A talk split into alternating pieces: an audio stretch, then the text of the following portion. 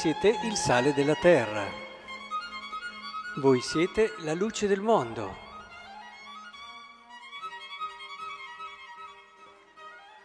Essere così, dice Gesù, perché vedono le vostre opere buone e rendono gloria al Padre vostro che è nei cieli. Dinanzi a questo brano ci possono essere due approcci differenti. Quello di chi comprende di avere qualcosa di assolutamente unico e prezioso da vivere sempre in modo più forte e intenso e da donare al mondo. Quindi più siamo cristiani, più viviamo, più siamo consapevoli di avere la verità e più la doniamo agli altri. E questo rischia in alcune situazioni, se non in molte, però di creare una certa contrapposizione e una certa consapevolezza di essere migliori, ma non nel senso che essere però persone che hanno da dare agli altri in questo senso.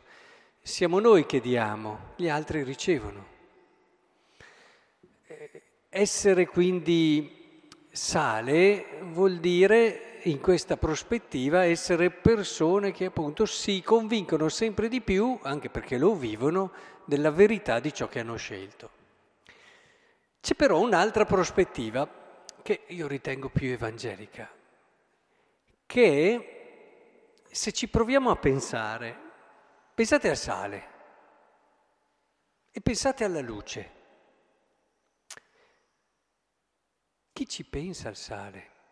Il valore del sale non è quello di essere lui. Andate a mangiare, prendetevi un bel pezzo di sale e mangiate proprio solo il sale. Alla fine non ci tornate più. Orrore. Il valore del sale è quello di valo- far valorizzare, far fiorire i sapori di ogni cibo. E, e quindi il sale è lì che trova il suo senso. Se tu sei il sale della terra, non vuol dire che devi essere tu. In un pasto non è lui il protagonista, ma il giusto quantitativo di sale ti permette di valorizzare e di far fiorire tutti i sapori di, di, di quelli che sono i cibi che sono sul tavolo, ma anche la luce è così. La luce ha il suo valore più grande proprio nel far vedere le bellezze che ci sono. Nessuno di noi adesso sta pensando alla luce, ma io sto pensando a voi che vi sto vedendo, alla chiesa che ho intorno, che posso vedere grazie alla luce, ma non ci penso alla luce. Quindi essere sale, essere luce, non vuol dire che siamo noi al centro e i protagonisti. E, e le opere buone che si dicono qui sono proprio queste. Al giorno d'oggi, tra l'altro, lo comprendiamo sempre di più anche in una cultura eh, sempre più diffusa che non dobbiamo vedere solo in modo negativo. Però al giorno nostro le crociate di conquista non attecchiscono più sul terreno delle persone.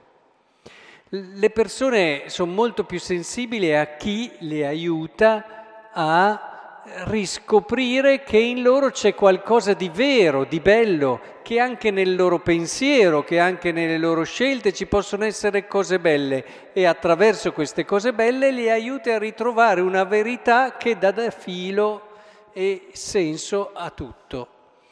Questa è l'opera del cristiano.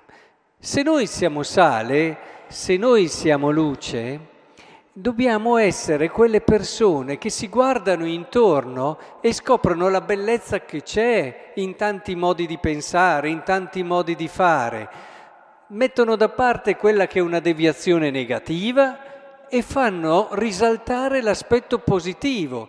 C'è questo modo di pensare, c'è questa cultura, io vedo che in questo ci può essere del bello lo faccio fiorire e faccio vedere pian piano, ma lo riscopro anch'io, perché non è che io credente abbia già capito tutto Gesù Cristo. Speriamo che non ci siano credenti che hanno già pensato di aver capito tutto Dio, altrimenti c'è da dubitare della veridicità della loro posizione. E quindi intorno a sé, anche nelle posizioni a volte diverse, tu riscopri, le fai fiorire, le fai valorizzare, non ti contrapponi, ma cerchi di ritrovare un'armonia, un'armonia che ti permette davvero di valorizzare e di scoprire meglio ancora di più quello che Cristo ti ha donato. E pian piano insieme, certo che proprio nel valorizzare il vero e il bene che c'è intorno a te, sempre di più Cristo sarà affermato nel mondo, non tu che sei come il sale, che nessuno si deve accorgere di te, che sei come la luce, che nessuno si deve accorgere di te. Ma le tue opere buone sono queste e così la gente possa lodare, possa apprezzare un cristiano che si comporta in questo modo. A volte eh, hanno fatto più danno certe crociate nella storia della Chiesa che altre situazioni. Bisogna avere questo atteggiamento che invece a mio avviso ci, ha, ci è anche di aiuto nella vita di relazione, ad esempio. In una vita di relazione abbiamo anche qui chi pensa a volte di essere lui, che per amare deve essere lui, che dà, lui che fa, lui che serve, lui che si impegna, lui che deve essere bravo, che deve superare sempre l'altro nel dono. Mentre invece la vera vita di relazione si costruisce soprattutto sul fatto che trovi uno che pian piano fa fiorire i tuoi doni, che ti valorizza e che si pone di fianco a te come una persona che pian piano eh, si unisce a te, ma si unisce a te non perché ti copre dei suoi doni, ma perché insieme fa risaltare i tuoi.